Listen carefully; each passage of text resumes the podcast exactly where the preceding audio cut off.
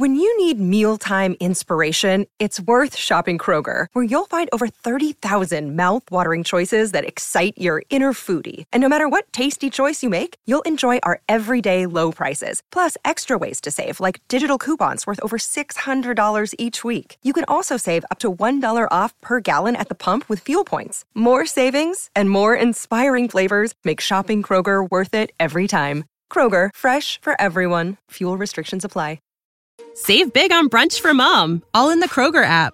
Get sixteen-ounce packs of flavorful Angus ninety percent lean ground sirloin for four ninety-nine each with a digital coupon. Then buy two, get two free on twelve packs of delicious Coca-Cola, Pepsi, or seven up, all with your card. Shop these deals at your local Kroger today, or tap the screen now to download the Kroger app to save big today. Kroger, fresh for everyone. Prices and product availability subject to change. Restrictions apply. See site for details. Fantascientifica.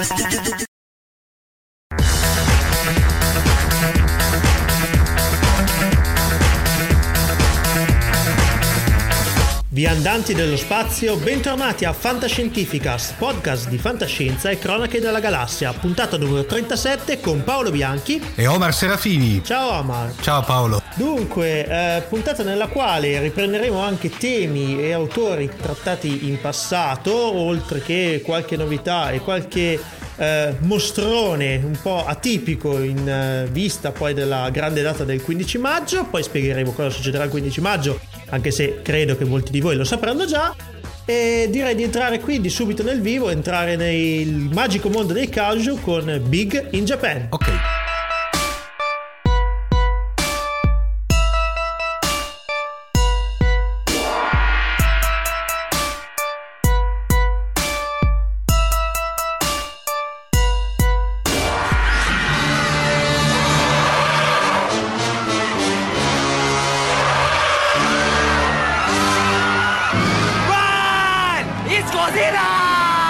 Japan mica tanto, perché per la grande gioia del buon amico Maurizio Galluzzo oggi non andiamo in Giappone ma andiamo in Corea. Esatto Paolo, una trasferta abbastanza diciamo lunga, ecco, e per parlare di due eh, due film che possiamo annoverare sempre nella categoria dei kaiju eiga, eh, che sono, posso dirti, ehm, due facce della stessa medaglia, per cui vediamo per la prima volta i kaiju eiga al di fuori dal loro habitat naturale, che è il Giappone, che è Tokyo. Di solito distruggono Tokyo. Esatto, Tokyo al limite qualche campo. cosa esatto oppure qualche, qualche cosina a fianco, ma sempre nell'ambito nipponico. Questa volta invece ci trasferiamo dall'altra parte del mare e parliamo di due pellicole particolari.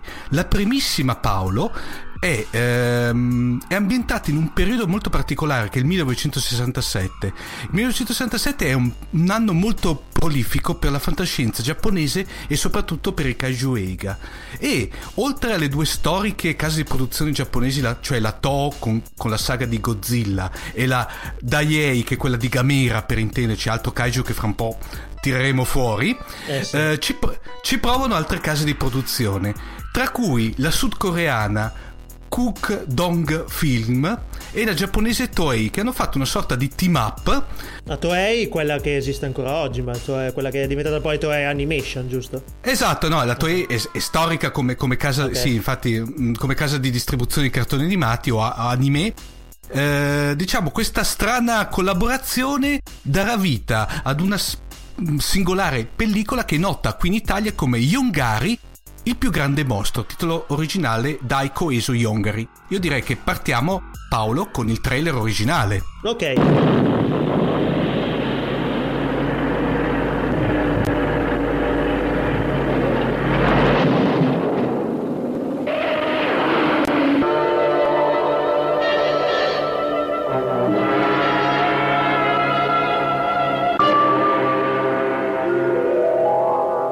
Dunque Paolo, dal trailer ovviamente, che poi ovviamente daremo il link ai nostri ascoltatori per poterlo reperire sui, uh, su internet, entriamo un attimino nella trama di Yongari. Il plot di Yongari, dato che era rivolto ad un pubblico prettamente molto giovane, è molto semplice e si snoda fra alti e bassi mantenendo sempre un livello mediocre. Si basa sul classico mostro gigante che si risveglia creando scompiglio, nutrendosi di sostanze tossiche, nella fattispecie petrolio e derivati. Mangiando petrolio, immagino che l'alito non possa crescere. Esatto. Okay, vabbè. L'unico che riesce a comprendere la bestia e arrabbonirla è un bambino che, tramite una sorta di, diciamo, quasi magico apparecchio inventato da uno scienziato, riesce a, a farla star buona. Però il, ovviamente il bambino non, non può evitare che eh, questo pseudo rettilone, che peraltro è molto ma molto ma molto simile a Godzilla ed è dotato di un corno che spara raggi energetici, è il classico alito infuocato, venga ucciso. Avevano detto che registravano di notte per, per, per, esatto. per, per, per gli effetti speciali. Allora, che dire, allora su questa pellicola mh, c'è poco da dire, perché è girata molto, con uh, scarsi mezzi da Ki-duk Kim, che è il, il, diciamo il, il regista coreano, e okay. nel tentativo di sfruttare l'onda lunga di successo dei Kajuega. Uh, anche se il film ci riporta alle atmosfere cupe del Godzilla del cinquantaquattro, uh, con il mostro spesso in azione di notte e una recitazione di taglio drammatico, parentesi... È proprio quello più... Ok, perfetto, vabbè, ma ci... Sì, per gli effetti speciali. Esatto. Diciamo che praticamente coprivano molti, chiamiamoli difetti, no? Ecco, diciamo così. Uh, la recitazione ha un tono molto drammatico, però un ritmo direi mortale, nel senso proprio è, è, è pessimi effetti speciali di Park Jin-so e Eiji Suzuki fanno sì che Yongari, il più grande mostro, non si faccia ricordare per trovate pirotecniche e un grande lezione in regia, ma che certamente venga tranquillamente consegnato al mondo del trash, come le, le, le, le gemelline di Mothra di, di, di Mothra eh. sì, e i produttori cercano comunque di introdurre nella pellicola tutti gli elementi che avevano fatto uh, la fortuna della serie di Gamera e di Godzilla, soprattutto quello che dicevamo prima di questo bambino ehm, bene, che arrabboniva il mostro eccetera. È un tema che dopo, quando analizzeremo la saga di Gamera, è un leitmotiv tipico della saga di Gamera. Cioè, hanno rifatto proprio la la trama o l'hanno un pochettino rimessa? Ecco, tieni conto, Paolo, che nel millenovecentonovantanove eh, c'è stato un reboot di Yongari, cioè hanno fatto praticamente un reboot che tra l'altro ha avuto un discreto successo negli U S A e, fra parentesi, nel duemilauno è riuscito con delle scene addizionali e una ram- rimasterizzazione degli effetti speciali. Questo film secondo me è veramente bello, diciamo Yongari rebuttato, che lo vedremo come qualcosa di sé stante in una prossima puntata di Big in Japan. L'hanno completamente rifatta, diciamo che non c'entra niente, non c'è una continuity, se vuoi, come potrebbe esserci fra il C- Godzilla del cinquantaquattro e quello, del, e quello degli ottantaquattro, per intenderci, che c'era una sola... Qui proprio hanno fatto un reboot completo. Completo, ecco. Ok. Per... Eh, tra l'altro è interessante una cosa, Paolo, eh, ti ricordi quando parliamo sempre del fatto delle manipolazioni dei titoli da parte dei distributori italiani, no? Ah, è famosa. Sì, eh, la cosa esatto. vergognosa. In questo caso neanche quelli tedeschi scherzano, perché il film l'hanno intitolato Godzilla mostro spaventoso e hanno attribuito la regia a un tal Siegfried Kramer, per cui praticamente non la lasciamo perdere, ma secondo me anche Kim Do Kim dovrebbe essere uno pseudonimo, visto il risultato finale della della pellicola. Ora è sparito, però in Corea del Sud di solito non sparivano, ma mai promesso che avremmo sì. parlato anche del kaiju comunista. Eh, il kaiju comunista, questa è una chicca. Se i nostri ascoltatori si ricordano bene, nella quarta puntata di eh, una, una quarta puntata in pari di Fantascientifica, quando avevamo intervistato il nostro caro amico Marco Casolino, che salutiamo, Marco Casolino aveva, nel suo romanzo Graikon, aveva praticamente parlato di un film che, devo dire la verità, non conoscevo assolutamente. Infatti all'inizio pensavo finché era una sorta di invenzione letteraria da parte di, di, di, di, uh, di Marco, mentre, mentre invece è tutto vero. Per cui adesso introduciamo un, uh, un film che secondo me va guardato assolutamente per due ragioni.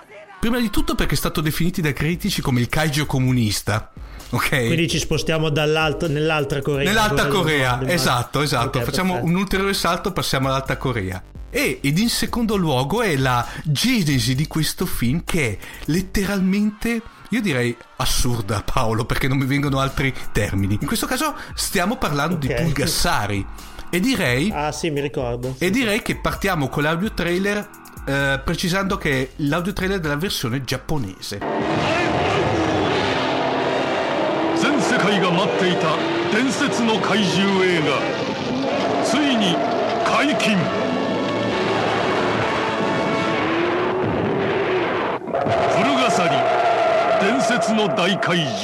Dunque, dopo questo splendido trailer, direi che possiamo un attimino vedere velocemente la trama di Pulgasari. Siamo più recente, vedo, sì. ottantacinque. Esatto, esatto. Allora, siamo in un piccolo villaggio della Corea del Nord, Paolo, e nelle... durante l'epoca feudale. Ovviamente oh, ok, quindi non troppo lontano da esatto. quella di oggi, perché più o meno okay, vai. Ecco, la vita prosegue tranquilla, fa duro lavoro dei campi artigianato. Presto però la tirade nel governo si farà sentire. I militari prenderanno tutto il ferro presente nel villaggio per costruire armi. No, è, ecco. è, è, è, millenovecento, è oggi, ecco. praticamente. Però cosa succede? I cittadini si ribellano e fra di loro c'è anche il fabbro, che per questo verrà imprigionato e lasciato a morire. Prima però della sua fine, però, plasma con un pugno di riso una statuetta che assomiglia a, come a un mostro, no? E questa prende vita e crescendo diventerà Pulgasari, che diventerà a sua volta un'arma micidiale affamata di ferro che combatterà insieme al popolo. Cioè, quindi era un kaiju di riso. Esatto, eh, una cosa... ecco. Allora, detta così, diciamo, potrebbe anche rientrare in altre produzioni già viste anche a livello nipponico. Ma quello che, come dicevamo innanzi, che è interessante è la genesi, Paolo, di questa, di questa pellicola. Durante gli anni settanta, eh, ricordiamo che alla guida della Corea del Nord c'era ancora il fondatore della nazione, Kim Il-sung, mentre suo figlio Kim Jong-il, che è morto abbastanza recentemente, perché è morto se non sbaglio a dicembre del duemilaundici, era ministro della propaganda del partito. Dato che lui era un grandissimo appassionato di kaiju ega, e, e ha deciso quindi che anche il suo paese doveva iniziare a produrre kaiju ega che potessero intrattenere il popolo, contribuendo a diffondere i valori sul quale si poggiava la nazione. Il problema è che in Corea del Nord i registi decenti scarseggiavano, mentre invece nella vicina Corea del Sud... Esatto, mentre invece nella Corea del Sud la tradizione cinematografica perché, perché li ammazzavano, è a un certo livello tuttora adesso, no? Fra i migliori registi dell'epoca c'era uh, Shin Sang-ok, che fu rapito da parte dei coreani del Nord insieme alla sua ex moglie Choi Ung-ae, che è una famosa attrice dell'epoca. Cioè, ma questo era, cioè, quindi era un regista della Corea del Sud. Esatto, viene rapito ah, insieme alla moglie. Tatti. Cosa succede? La notizia ah. ovviamente non, vi, non venne diffusa nella, fra la popolazione nordcoreana, perché ovviamente le hanno detto questo è venuto da noi perché attirato dal, dalla, dalla nostra grandezza, esatto, eccetera. Dalla grandezza del nostro grande leader. Mentre invece ha fatto molto scalpore nella Corea del Sud, vorrei anche ben vedere, no? Ecco, comunque i due, i, i due poveri, eh, i due poveri eh, diciamo marito e moglie eh, vennero ehm, accolti nel palazzo imperiale eh, con tutti i privilegi possibili, fino a quando non tentarono di scappare, perché a un certo punto, sai, insomma, va bene tutto. A questo punto vennero chiusi in carcere per quattro anni, dove subirono la classica rieducazione in chiave comunista. E, e usciti da lì vennero costretti a girare ben sette film, addirittura secondo certe altre fonti stile Wikipedia addirittura quindici, ok? In quattro anni tutti eh? ovviamente tutti a, a sfondo propagandistico, no? quindici film in quattro anni. Ah, eh, una roba, ma manco il Totò dei tempi d'oro era una roba a te, ecco. Sì, infatti. Di, eh, di tutti questi Pulgasari, che fra parentesi era costato la bellezza di due milioni e mezzo di dollari, per cui non è neanche poco. Ah, per l'epoca no. Sì, esatto. È riconosciuto come il migliore. Addirittura da, da certi critici addire- viene considerato il migliore fra tutti i film del Shin Sang-ok, addirittura, no? Si vede che la rieducazione comunista ecco, ha avuto... ha avuto successo. Il, be- successo. Il bello, Paolo, che mh, da ricerche che ho fatto, anche addirittura ho scoperto che all'interno di questo film hanno collaborato però in, questa, in maniera ufficiale, non coercitiva, anche... Teriyoshi Nakano, che era il capo del, um, dello staff T O per quanto riguarda gli effetti speciali durante la saga di Godzilla, quella che va dall'ottantaquattro al novantacinque, e addirittura Kenpachiro Satsuma, che ha inter- interpretato, per modo di dire, Godzilla dall'ottantaquattro al novantacinque, okay, quello dentro, dentro, tutone, dentro cioè. Tutone, è nella tuta di Pulgasari. E addirittura quando nel novantotto la pellicola fu ridistribuita in Giappone levemente rimontata, affermò che addirittura eh, il buon Satsuma ha detto che era molto meglio Pulgasari che non il Godzilla di Ronald Emmerich, cioè il mitico Gino. Fantastico. Dicevamo Quindi... che durante proprio le riprese di questo film il regista riesce a scappare, quella famosa fuga, la prima delle fughe, no? Eh, lasciando però anche l'opera inchi- incompiuta. Tra l'altro questa opera sarà completata da un regista del tutto sconosciuto, dicono, secondo alcune fonti dicono addirittura Kim Jong-il sotto falso nome. Mentre invece Shin Sang-ok si rifugierà negli Stati Uniti, eh, dove continuerà a lavorare in campo ah, cinematografico detto, okay. col nome di Simon Shin. Nonostante ovviamente la tensione con cui questo povero regista era costretto a lavorare sul set, ah. eh, c'è da dire che non ha eh, rinnegato nessun film che ha girato in quel periodo, con la scusante dicendo che proprio la tensione che c'era intorno, che lo circondava, lo, lo costringeva a dare il massimo. Vediamo un attimino velocemente un attimino Paolo, che Pulgasari, che fra parentesi in coreano significa immortale, è un Kajuigo Chiaro. un po' bruttino tutto sommato, ma secondo me è proprio grazie alla sua politicizzazione che eh, lo rende affascinante. La vittoria del popolo sul potere capitalista è infatti il tema centrale del film, ovviamente, ma nella seconda parte il film ci viene presentato anche con una visione più critica e anche, se vuoi, criptica verso il socialismo, che può portare il popolo alla caduta. Ok, quindi diciamo ce l'hanno sì. su proprio anche con ecco. il socialismo, perfetto. Ecco. Eh, forse per, proprio per questa seconda parte il film sembra che non sia mai stato proiettato in, part- in patria, perché il bello è anche quello. Perché praticamente sembra che è stato girato, ma non è mai stato proiettato in patria. Quindi era solo pro- propaganda esterna. Ah, esterna. Infatti è stato venduto all'estero, in Giappone, in Corea del Sud, dove però non se l'è filato nessuno, e negli Stati Uniti, e negli Stati Uniti anche con un buon successo. Uh, la qualità del film alterna momenti più o meno bassi, uh, e certi addirittura molto, devo dire la verità, permettermi il francesismo, pallosi. È inutile dire che però le scene migliori sono quelle che contemplano la presenza di Pulgasari, soprattutto quando è in piccolino, che tanto è abbastanza ben fatto come kaiju.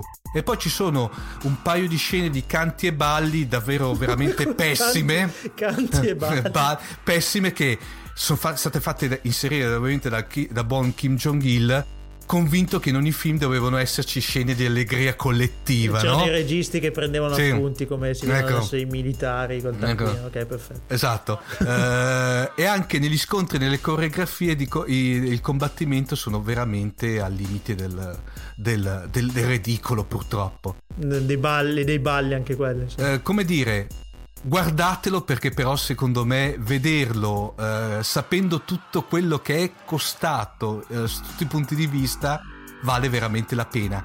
Eh, tutte e due le pellicole che ho citato, allora eh, sia Yonga- Yongari è uscito tempo fa, una splendida edizione da parte della Cult Video, veramente ben fatta, eh, mentre invece purtroppo Uh, Pulgasari si può trovare tranquillamente sui canali di e-commerce, però nella versione quella statunitense. Mm. Ok, quindi insomma questa digressione in Corea comunque è reperibile facilmente. Omar, c'è, c'è tutto un mondo dietro i kaiju coreani, grazie per avercelo raccontato, molto interessante. Poi parleremo di Godzilla, immagino, più avanti durante la puntata. Esatto. Quindi direi a questo punto di passare alla fantascienza Gold Edition con Massimo Del Santo. My God, it's full of stars.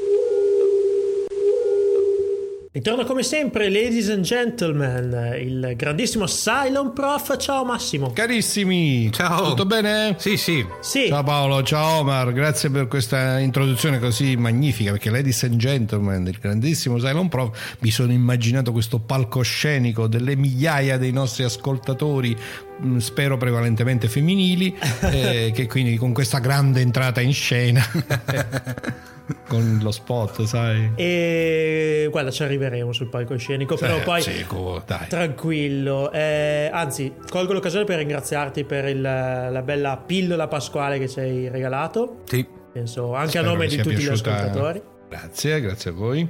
E stasera, allora, ne parlavamo nel fuori onda, riprendiamo un autore che come fantascientificast abbiamo già toccato in un'occasione, parlavamo, eh, ne parlavamo con Carla eh, più o meno a novembre dello scorso anno, e parliamo di un autore eh, che sicuramente ha una produzione molto, molto vasta, inglese. Parliamo di Peter Hamilton, che avevamo citato nella puntata numero trentuno per la trilogia del vuoto, ma tu stasera ci presenti. Io invece parlerò della trilogia, vabbè, parlerò un pochino dell'autore in generale e poi vorrei focalizzare sulla trilogia dell'Alba della Notte, eh, di cui appunto adesso tra poco andremo subito a dare le coordinate. Peter Hamilton eh, è un autore, ci sono alcuni autori che, come dire, no, affascinano, altri che vengono rispettati eh, per la loro prolificità e coerenza. Eh, Hamilton, diciamo, è un, gro- è un pezzo grosso da questo punto di vista, nel senso che, pur essendo giovane, in realtà parliamo di una produzione che è È cominciata negli anni novanta, no? Dagli anni novanta fino a oggi. Tra l'altro Hamilton è un mio coetaneo, è nato a mar- nel marzo del sessanta, anch'io sono nato a marzo del sessanta, quindi siamo veramente coetanei, e nonostante, dicevo, questo fatto che lui sia relativamente giovane rispetto ai mostri sacri di cui abbiamo parlato, e parliamo di una produzione Eh, relativamente recente, comunque imponente. Una delle caratteristiche, diciamo, di amore e odio nei confronti di Hamilton è che lui è uno di quegli scrittori eh, ad altissima densità di parola, mm.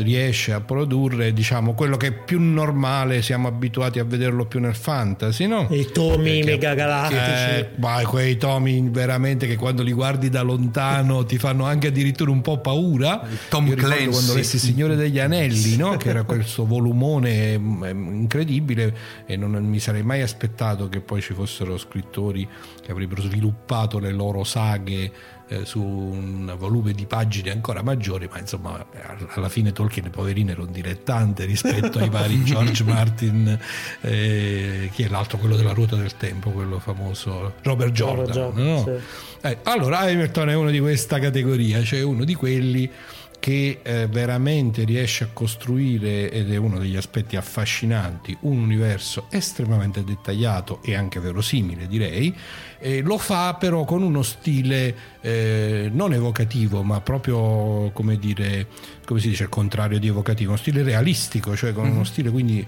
molto dettagliato nei particolari. Lui, se deve descrivere, eh, c'è una, insomma, un, un, credo una, un blog famoso in cui eh, lo si prendeva un po' in giro e si raccontava come l'incipit di uno dei suoi romanzi in realtà eh, descriveva per venti pagine eh, il modo in cui era fatta la carrozzeria esterna di una locomotiva.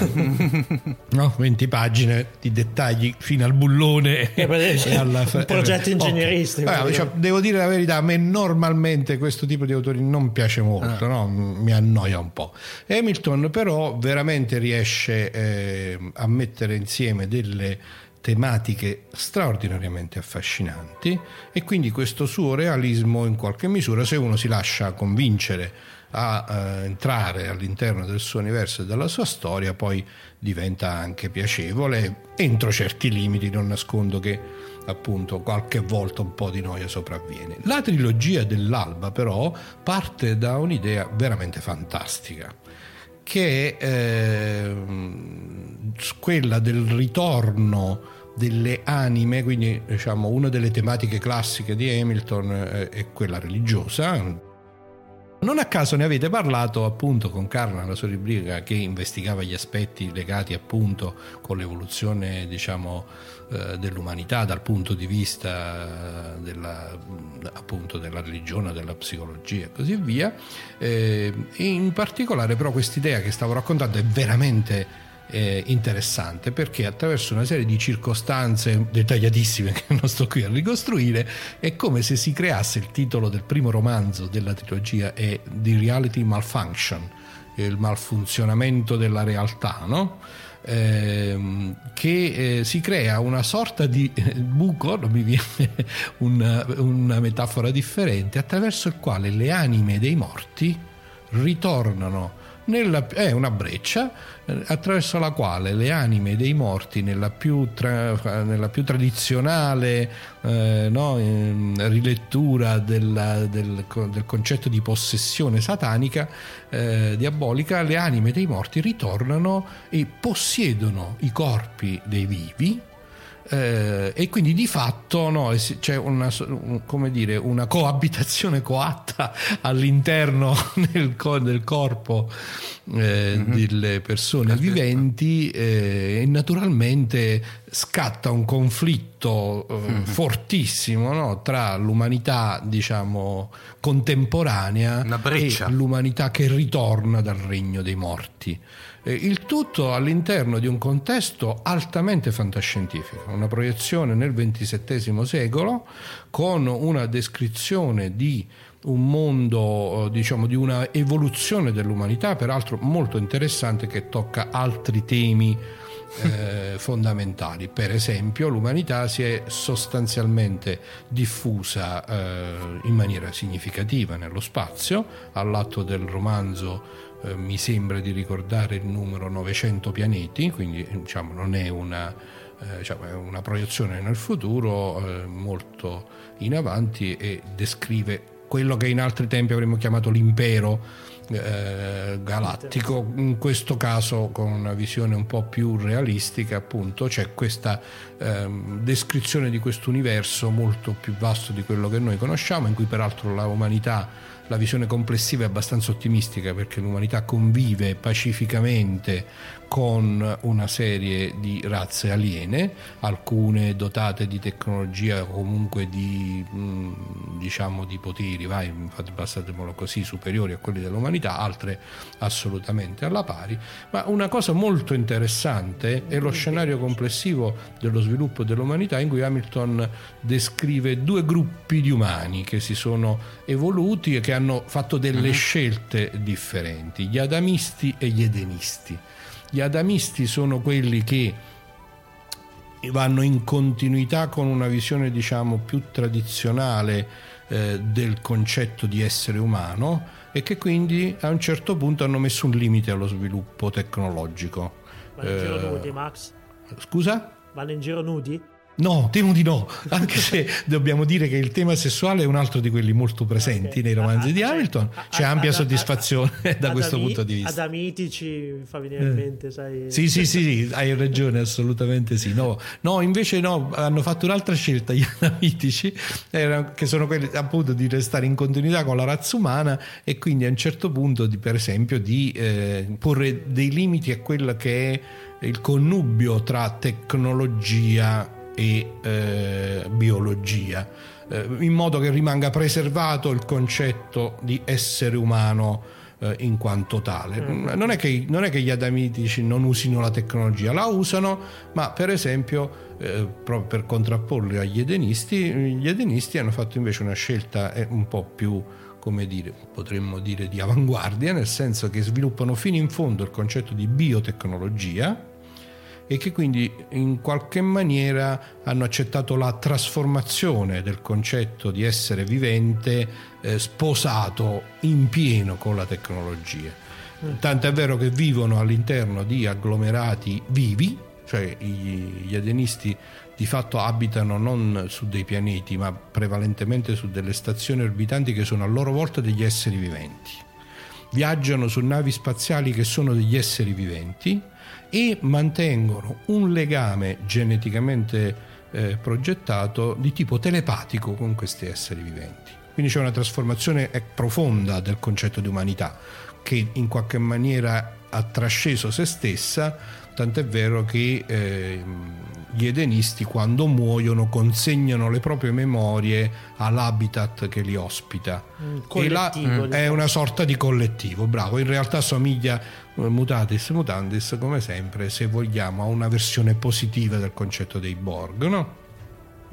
C'è questa accettazione della trasformazione completa e la costruzione di un collettivo a cui l'essere, il singolo, consegna eh, la propria personalità come riferimento supremo e nello stesso tempo anche come garanzia di una sorta di immortalità. Naturalmente questi, questi due gruppi di umani convivono pacificamente, anche se in qualche maniera conflittualmente, e eh, come avete potuto sentire insomma da questo racconto, quindi lo scenario immaginato da eh, Hamilton già ehm, in sé è interessante, la sua capacità di descrivere il modo in cui questi due tipi di esseri umani si relazionano tra di loro, si relazionano con la tecnologia, si relazionano con le razze aliene, già di per sé si capisce che è veramente una uno scenario molto affascinante, e va a merito di Hamilton il fatto di renderlo molto realistico e anche molto interessante.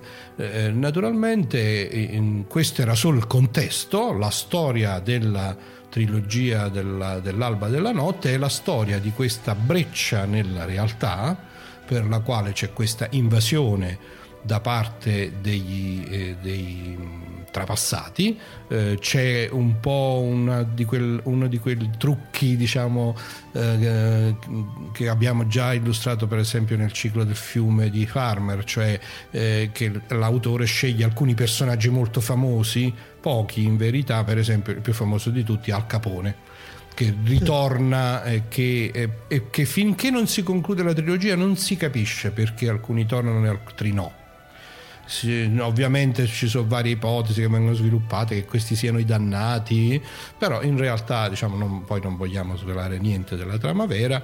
Eh, chi avrà il coraggio e l'energia di appassionarsi a questa cosa avrà veramente tanto da leggere e, e potrà divertirsi a dismisura, e quindi lungo questi tre volumi si snoda questa battaglia epica mm. che coinvolge l'umanità e anche le razze in mm-hmm. qualche maniera eh, imparentate con, o comunque diciamo collegate mm. con l'umanità, in questa veramente storia di carattere epico ah. per la quale ci sono battaglie nello spazio, eh, sui pianeti, diciamo in realtà viene classificata come space opera questa trilogia, anche se secondo me un po' supera i connotati della space opera classica, perché c'è tantissima introspezione, c'è appunto tutta questa esplorazione dello scenario che si è creato.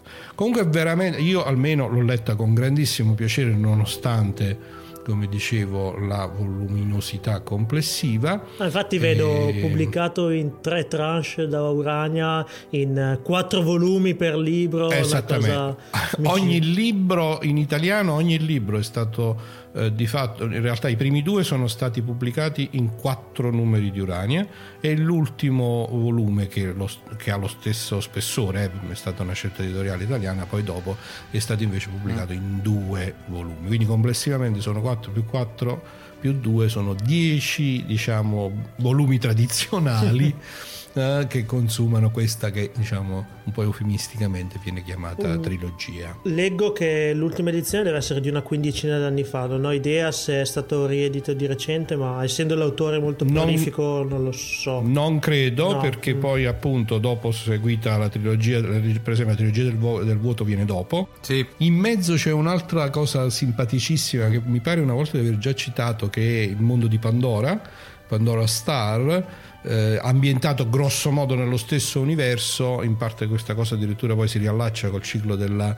col ciclo della, del, del vuoto, eh, ambientato in un universo in cui c'è un pian, ci sono, c'è in realtà poi una coppia di pianeti che sono rinchiusi in una sfera di energia mm-hmm. che sarà la scatola del, di Pandora, dalla quale poi usciranno tutti i mali.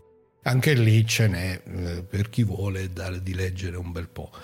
Io suggerisco ai nostri ascoltatori di prendersi questo Hamilton dannata con eh, la trilogia dell'Alba della Notte, perché la tematica è veramente stimolante, divertente. E in realtà poi Hamilton è anche bravo a mischiare i generi, riesce a scrivere pezzi eh, che sono più appunto di tipo space opera, avventurosi, con una descrizione molto dettagliata delle battaglie, delle navi, delle tecnologie coinvolte, e uno che riesce a usare in maniera convincente la tecnologia, e a tratti mischia sia l'umorismo che poi alcune venature invece un po' più oscure, più dark. Ci sono dei pezzi che mm-hmm. investigano potete capirlo con queste tematiche, i lati più oscuri delle perso- della personalità degli esseri umani, e che sfiorano o addirittura c'entrano in pieno il filone o fanta horror, diciamo così. Mm-hmm. In ogni caso un autore eh, europeo eh, che eh, ha segnato certamente la fantascienza più recente e che io raccomando di ehm, leggere senz'altro.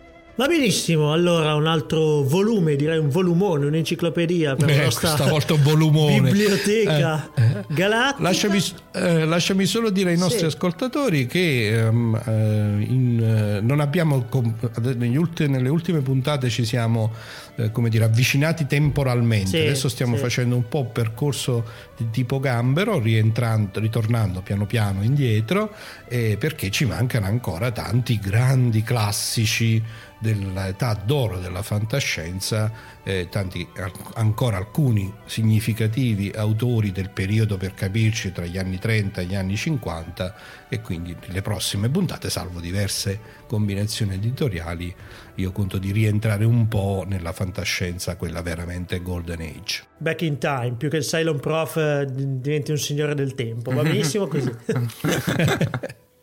Max, grazie mille e saluti, alla prossima. Grazie sempre a voi e ai nostri ascoltatori per questa magnifica occasione che mi date per riscoprire le meraviglie della fantascienza. Ciao a tutti. Ciao.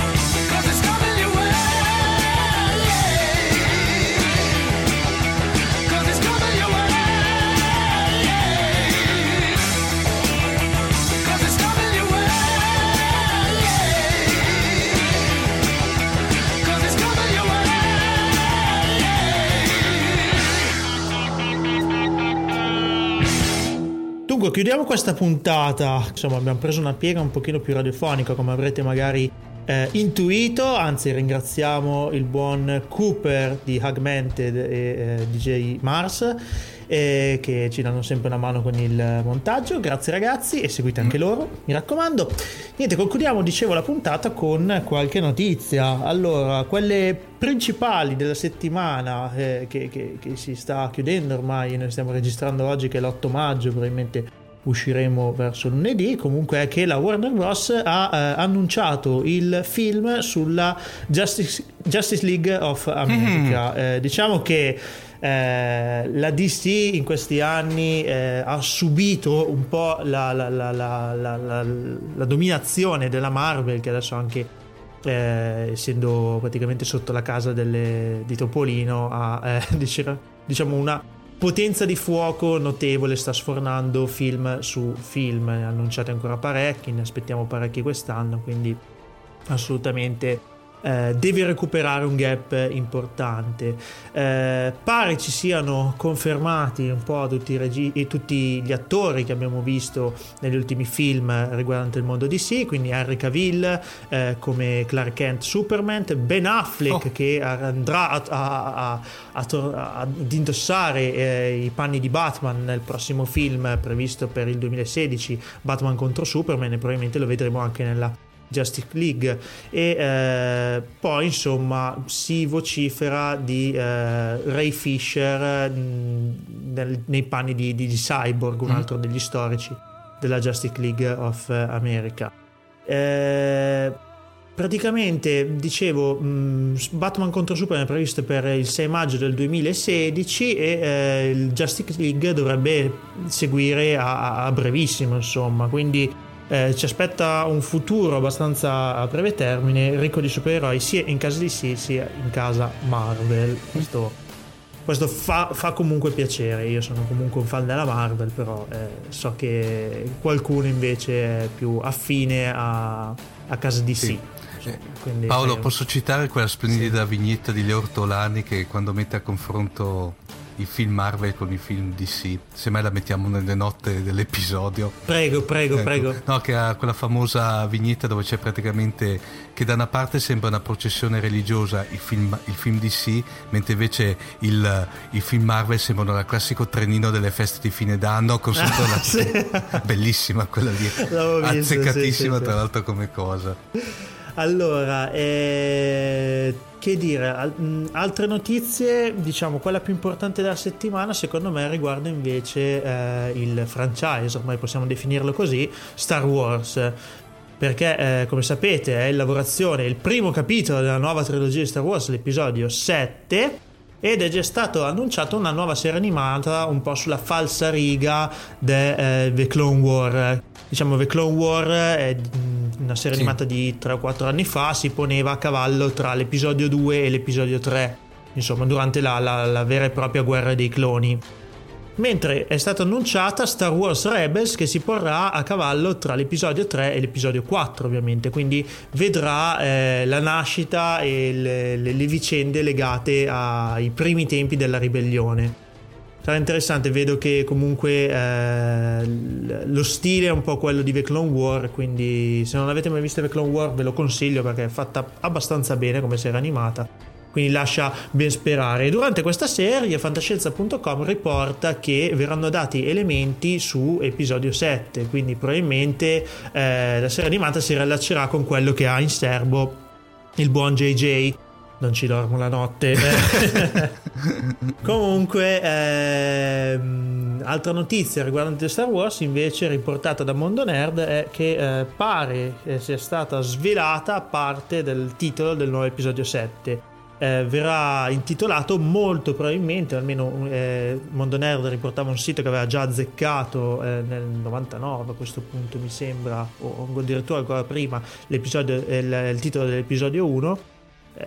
Questo sito di internet, mi sfugge il nome ma comunque lo metteremo nelle note dell'episodio, riporta che l'episodio sette si chiamerà The Ancient Fear, cioè quindi la paura antica. mm. A cosa ciò si riferisca non si sa, perché l'universo di Star Wars si è espanso in maniera talmente sì. abnorme che, che antico potrebbe dire qualsiasi cosa anche a, a ottomila mm. anni prima delle, delle vicende Giusto. narrate insomma nel, nel, nella, nelle trilogia classica e in quella insomma precedente. Quindi staremo a vedere. Sicuramente per tutti i fan di Star Wars saranno mesi eh, di rumors, di eh, come dire, notizie, false notizie, smentite, un po' al cardiopalma. Quindi eh, tenete duro e vedremo un attimino che cosa succederà. E eh, ultima notizia, sì. Omar, qui lascio la palla a te perché eh, come anticipavo all'inizio dell'episodio, il quindici di maggio è il giorno. Esatto. Il giorno allora... del... grande lucertolone. Esatto, allora prima di tutto c'è da dire che ovviamente ci siamo offesi a morte che nessuno ci ha dato i biglietti delle anteprime, io adesso eh, lo sì, dico. Sì, ma comunque ma su quello noi passeremo sopra tranquillamente come Godzilla però. Sì, esatto. Allora, diciamo che è una cosa, a parte che la, la pellicola, Paolo, e secondo me non è stato sufficientemente sottolineato, c'è da dire che cade ovviamente nel sessantesimo anniversario della nascita di Godzilla. Eh sì, quindi eh, sessantaquattro? Esatto, no cinquantaquattro. cinquantaquattro. cinquantaquattro.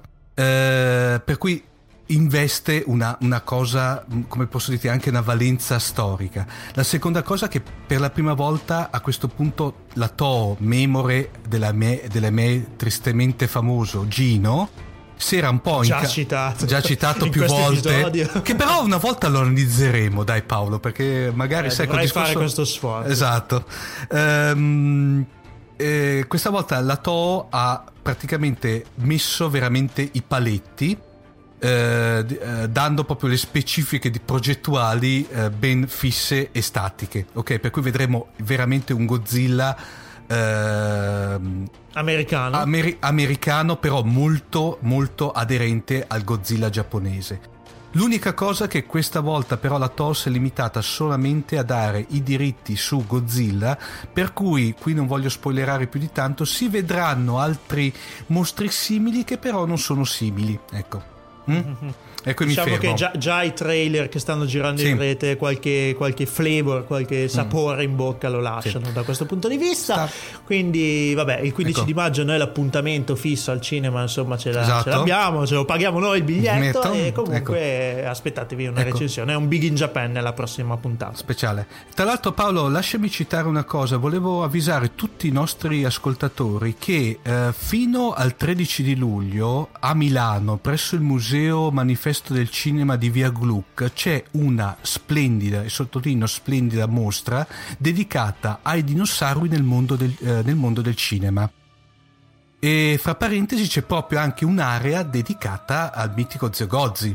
Quindi anche di questo metteremo magari sì. qualche riferimento nelle note, in modo che il tempo ce n'è fino a luglio, quindi avete riferimenti e ve lo mettete in agenda. Passo ai contatti per concludere, se non hai altro da aggiungere, Omar. No, direi di no. Ok, perfetto, quindi info chiocciola fantascientificas punto it per le mail, potete lasciare un commento sul sito internet oppure seguirci sulla pagina Facebook di Fantascientificast o su Twitter Fantascicast. E eh, se vi piace questo progetto, se volete lasciare una donazione, trovate il pulsante PayPal sul sito w w w punto fantascientificas punto it. Ogni contributo è assolutamente gradito. Noi ci diamo appuntamento quindi uh, tra un paio di settimane, magari anche un po' meno, dato che un po' di cose in cantiere oltre a Godzilla le abbiamo già messe. Eh, grandi ospiti pare. eh, quindi vi diamo appuntamento alla puntata trentotto sì. tra un paio di settimane, e per il momento vi salutiamo. Ciao ciao.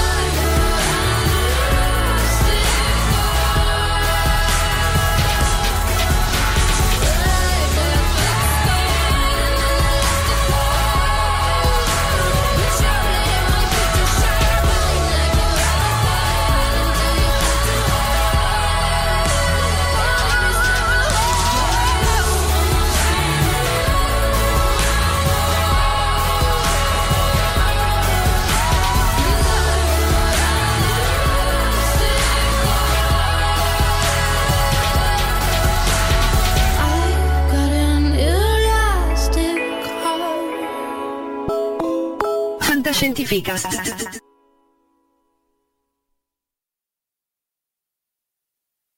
When you need mealtime inspiration, it's worth shopping Kroger, where you'll find over thirty thousand mouthwatering choices that excite your inner foodie. And no matter what tasty choice you make, you'll enjoy our everyday low prices, plus extra ways to save, like digital coupons worth over six hundred dollars each week. You can also save up to one dollar off per gallon at the pump with fuel points. More savings and more inspiring flavors make shopping Kroger worth it every time. Kroger, fresh for everyone. Fuel restrictions apply. Save big on brunch for mom, all in the Kroger app. Get sixteen-ounce packs of flavorful Angus ninety percent lean ground sirloin for four ninety-nine each with a digital coupon. Then buy two, get two free on twelve packs of delicious Coca-Cola, Pepsi, or seven up, all with your card. Shop these deals at your local Kroger today, or tap the screen now to download the Kroger app to save big today. Kroger, fresh for everyone. Prices and product availability subject to change. Restrictions apply. See site for details.